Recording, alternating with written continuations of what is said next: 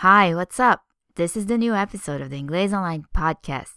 Please subscribe to this podcast using the podcast app for iPhone or iPad, or listen to the episodes using the Inglês Online Android app. Thanks for all the comments at the iTunes Store, and if you haven't yet left a comment for this podcast, please do so. The more comments for the Inglês Online podcast, the more people will find out about it and listen to the episodes. Thank you for telling your friends, your neighbors, your family, and keep listening. So, today I'm going to talk about a couple of expressions with the word stranger. What does stranger mean? Well, a stranger is basically someone you've never met. This person is not a friend nor an acquaintance. So, when someone says to you, Hi, stranger, are they calling you a stranger? Not really. Hi, stranger is a facetious way of saying, Hi, I haven't seen you in a while. We've met before, I know you, but you've been out of touch, maybe. Here's an example. Let's say you have this friend who works at a computer shop. You haven't seen her in a couple of months. And then one day out of the blue, your computer crashes. You try to revive it, but nothing works. So you decide to take your computer to the shop. I mean, it's not like you have a choice. You don't know how to fix your computer, and you've got a lot of work to do. So, anyway, you get to the shop, and there's your friend, the one you haven't seen or spoken to in a couple of months.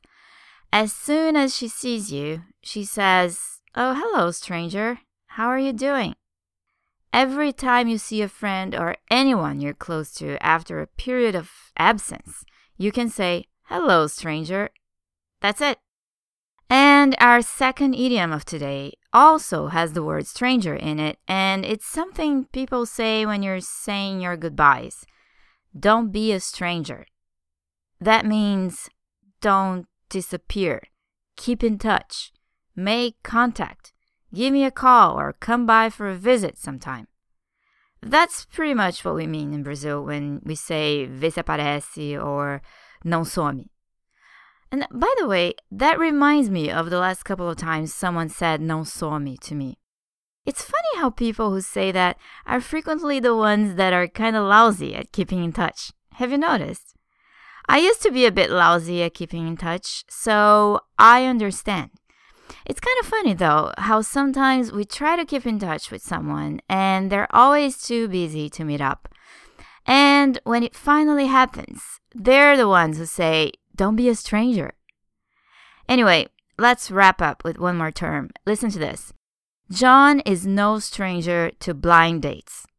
What does that mean? John is no stranger to blind dates. That means John is familiar with blind dates. He's been on a few blind dates. He has gone on dates with women he had never met before. He's done it. He's no stranger to blind dates. One more example. My friend Mary decided to organize her wedding entirely on her own. She's going to plan every single detail of her wedding. I'm not worried for her. Mary is no stranger to party planning. She has a lot of experience planning all kinds of parties, actually. She worked at an event planning business for 10 years. She's no stranger to party planning.